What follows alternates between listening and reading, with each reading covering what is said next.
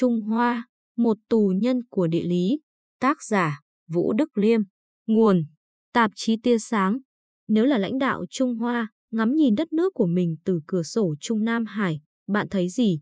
Bạn thấy ba vạn quân Mỹ án ngữ bán đảo Triều Tiên, căn cứ quân sự và hạm đội Mỹ trải dài trên quần đảo Nhật Bản. Cách bờ biển Phúc Kiến 160 km là Đài Loan, một vùng đất tuyên bố chủ quyền, xuôi về phía nam là Philippines, một đồng minh hiệp ước của Mỹ. Hạm đội 7 khống chế vùng Tây Thái Bình Dương bao gồm cả eo biển Malacca và quần đảo Indonesia. Bạn thấy phía Bắc là khu tự trị nội Mông, phía Tây là khu vực Hồi giáo bất ổn Tân Cương, phía Tây Nam là Tây Tạng, phía Nam là khu tự trị dân tộc Choang. Tất cả đều án ngữ các vùng cao, kiểm soát đầu nguồn các nguồn nước và họ không phải là người Hán. Nói cách khác, bạn nhìn thấy Trung Quốc bị giam hãm bởi địa lý và địa chính trị. Đây là câu chuyện về Trung Hoa, đế chế, nền văn minh và quốc gia dân tộc với tư cách là một tù nhân của địa lý.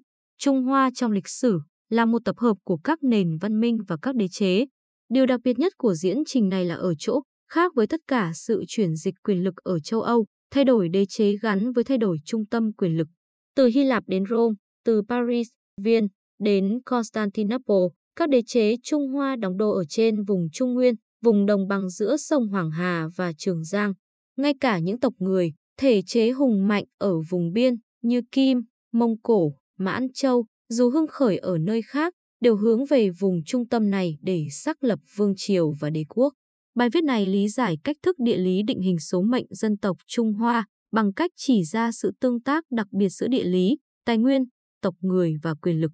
Chưa bao giờ các cư dân ở vùng trung tâm, giàu có và đông đúc thành công trong việc bảo vệ mình trước cuộc tấn công lớn của các nhóm du mục dưới 300.000 quân, hướng tiếp cận của quyền lực trên lãnh thổ Trung Hoa từ Bắc xuống Nam. Chỉ một lần duy nhất, một đạo quân từ phía Nam đánh lên Bắc và giành được quyền thống nhất đế chế, đó là Trung Nguyên Chương, năm 1368. Chưa bao giờ Trung Hoa thành công trong việc bảo vệ cùng lúc hai mặt trận, Duyên Hải và vùng biên cương phía Tây và phía Bắc. Cũng chưa bao giờ trong lịch sử, kể cả những lúc hùng mạnh nhất, Trung Hoa hết lo lắng về các mối đe dọa từ vùng biên. Trung Hoa luôn bị cầm tù bởi địa lý. Trung Hoa được ưu đãi về điều kiện tự nhiên. Vùng đất trải dài từ vĩ độ 50 xuống vùng cận nhiệt và nhiệt đới với tất cả các mùa, các dạng địa hình và hệ sinh thái. Châu Thổ Hoàng Hà và Trường Giang là những vùng đất màu mỡ nhất trên trái đất, nhờ đó mà các nhà nước ra đời sớm và cung cấp khả năng nuôi dưỡng một lượng cư dân khổng lồ. Phía Nam Trung Hoa là một trong những trung tâm đầu tiên canh tác lúa nước. Tuy nhiên, việc đặt các vùng châu thổ và cư dân này vào toàn bộ cấu trúc địa lý lớn hơn, từ Thảo Nguyên Nội Mông đến Vân Nam, từ Tân Cương đến bán đảo Triều Tiên, cho chúng ta một cái nhìn khác về sự tương tác giữa con người và địa lý trong khung cảnh rộng lớn hơn.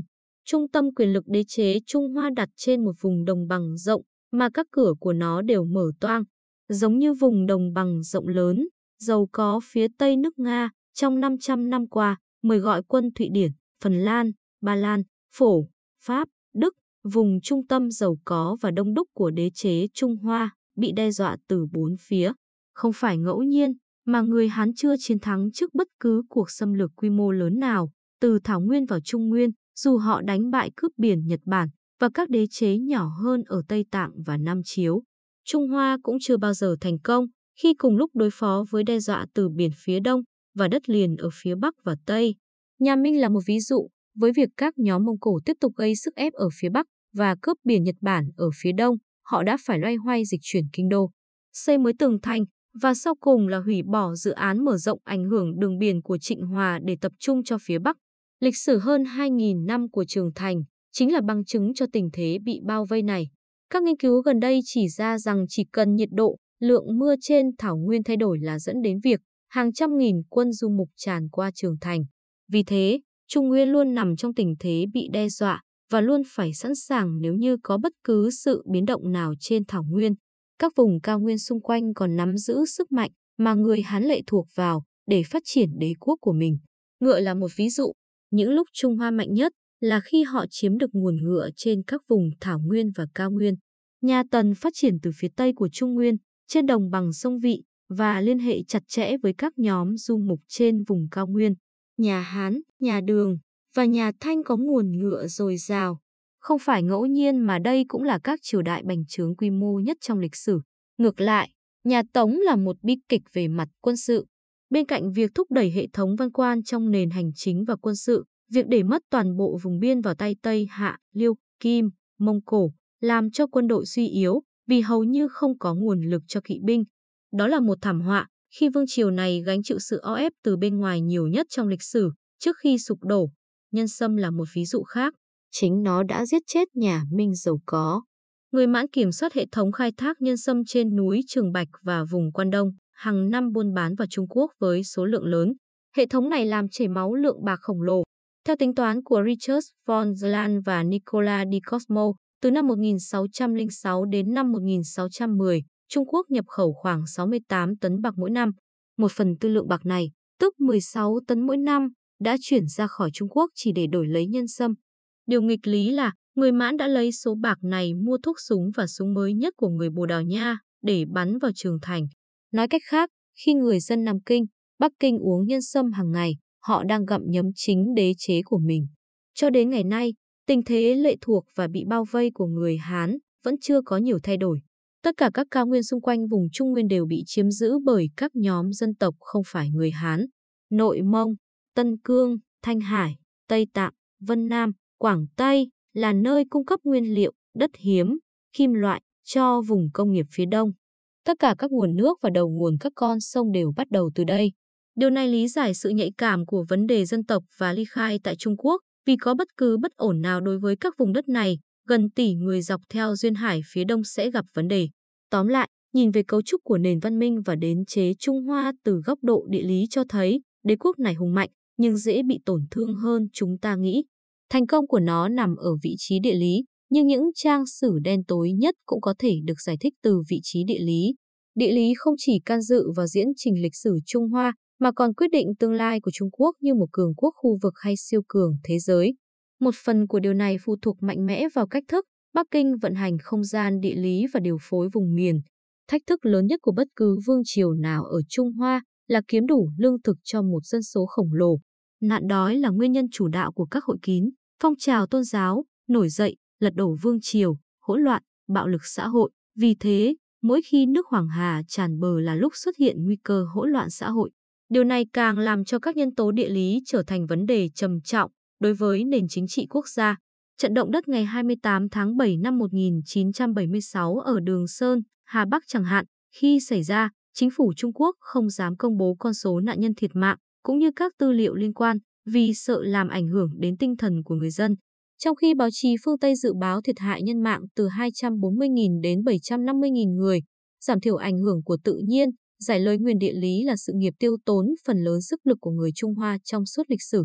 Từ Trường Thành, Đại Vận Hà, Tam Hiệp, đường cao tốc Thượng Hải Bắc Kinh hay đường sắt Thanh Hải Tây Tạng là những dự án của hàng triệu người nhằm giải quyết những vấn đề sống còn của hàng trăm triệu cư dân. Đó chính là các nỗ lực của Trung Hoa tìm cách thoát ra khỏi tình thế bị bao vây và đe dọa. Tất cả các dự án lớn nhất nhằm giải quyết điểm yếu địa chính trị và quân sự của họ. Trường Thành được kỳ vọng là giúp giải thoát họ khỏi nỗi ám ảnh của dân du mục, trong khi kênh Đại Vận Hà giúp giải cứu vùng phía Bắc lệ thuộc nhiều vào lúa mì và kê bằng việc kết nối với hệ thống lúa gạo ở lưu vực Trường Giang.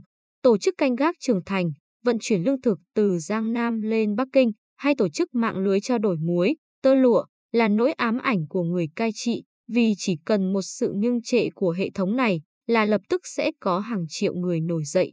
Chính vì thế, người cầm quyền ở Trung Hoa luôn luôn hoài nghi dân chúng và lo sợ dân chúng.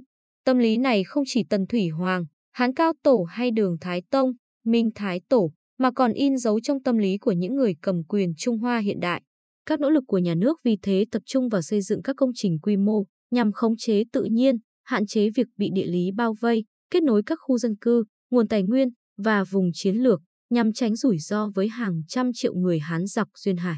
Thực hành chế độ tự trị, ràng buộc lòng lẻo, chế độ thổ ti, cử quân đội thường trực tại các vùng biên, tiến hành ngoại giao hôn nhân với thủ lĩnh địa phương, chế độ chiều cống, sách phong, tất cả những biện pháp đó không gì khác hơn là một Trung Hoa muốn được yên ổn ở các vùng biên. Với tư cách là một siêu cường kinh tế, Trung Quốc hiện tại có thêm các công cụ để giải quyết nỗi ám ảnh địa lý này, mà mới nhất chính là dự án một vành đai, một con đường. Một vành đai, một con đường bên cạnh việc mở ra thị trường mới, phục vụ sự chuyển dịch của nền kinh tế và tham vọng chạy đua quyền lực toàn cầu, thực ra chỉ là trang tiếp theo của Bắc Kinh nhằm thoát khỏi thế bao vây về địa lý và địa chính trị mà họ đang gặp phải. Họ nhìn sang phía đông, toàn bộ các bán đảo và quần đảo từ Triều Tiên đến eo biển Malacca đều có căn cứ quân sự của Mỹ. Bên ngoài là hạm đội 7 yểm trợ. Hải quân Trung Hoa không có đường ra Thái Bình Dương.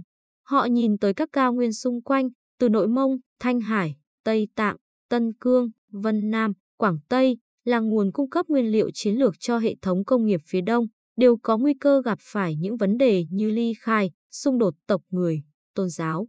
Xa hơn nữa là dãy Himalaya và các hoang mạc, ngăn cản họ giao thương về phía Tây, một vành đai một con đường, mở cảng nước sâu ở Ấn Độ Dương, bành trướng ở Biển Đông, tranh chấp các quần đảo với Nhật Bản, chính là cách Trung Hoa tìm đường ra bên ngoài, phá vỡ thế bao vây này. Thực chất của các dự án nói trên, vượt qua các toan tính địa chính trị toàn cầu, hay nỗ lực thúc đẩy giao thương và đẩy mạnh thị trường cho nền sản xuất Trung Quốc, chính là một nỗ lực nhằm giải cứu Trung Hoa ra khỏi nỗi ám ảnh địa lý và tình thế bị bao vây. Việc tăng cường đầu tư, phát triển cơ sở hạ tầng, thúc đẩy dịch chuyển dân cư không chỉ giúp giải quyết tình trạng dân số quá tập trung ở vùng duyên hải, khuyến khích di cư về phía Tây, mà còn thúc đẩy pha trộn văn hóa, tăng sự hiện diện của người Hán và gia tăng ảnh hưởng tại các khu vực vốn được coi là nghèo nàn, nạn nhân của sự phát triển và không thân thiện với người Hán. Tham vọng chính trị và quân sự của dự án này là rõ ràng. Nó đưa quyền lực nhà nước Trung Quốc đến những nơi được coi là điểm yếu, đặc biệt là Tân Cương, Tây Tạng, là hai đầu nguồn của Hoàng Hà và Trường Giang, và kết nối Trung Hoa với các đồng minh mới Pakistan hay các nước Trung và Tây Á. Nhiều khu vực đã chứng kiến sự thoái lui của Mỹ, và đây rõ ràng là một cơ hội cho Bắc Kinh thế chân. Như vậy, thay vì bị địa lý bao vây, Bắc Kinh dùng dự án này để bao vây và khống chế các khu vực được cho là trọng yếu đối với nền kinh tế, quân sự của họ và mở đường cho những hiện diện chiến lược dài hạn. Cuối cùng, bài viết này không nhằm chỉ ra Trung Hoa là duy nhất trong các mối tương tác với địa lý, cũng không phải đổ lỗi cho những thăng trầm của đế chế này là từ địa lý, hay coi địa lý là yếu tố quyết định mọi biến động của nền văn minh Trung Hoa. Nhiều đế chế và quốc gia trải qua những diễn trình lịch sử tương tự. Bài viết chỉ hướng đến tìm kiếm mối liên hệ giữa tương tác địa lý, tộc người và thăng trầm lịch sử của một trong những đế chế lớn nhất trong lịch sử nhân loại, đồng thời đưa thêm vào một cách hiểu, một góc nhìn khác đa chiều về vai trò của địa lý, với tư cách là một nhân tố định hình văn hóa, văn minh. Điều đặc biệt là, lịch sử Việt Nam chịu ảnh hưởng không nhỏ từ biểu đồ lên xuống của quyền lực vùng Trung Nguyên. Vì thế, bất cứ hiểu biết nào từ phía Nam về tình hình phía Bắc cũng là quý giá nhằm tìm kiếm cách thức chủ động đối phó với người láng giềng và siêu cường này.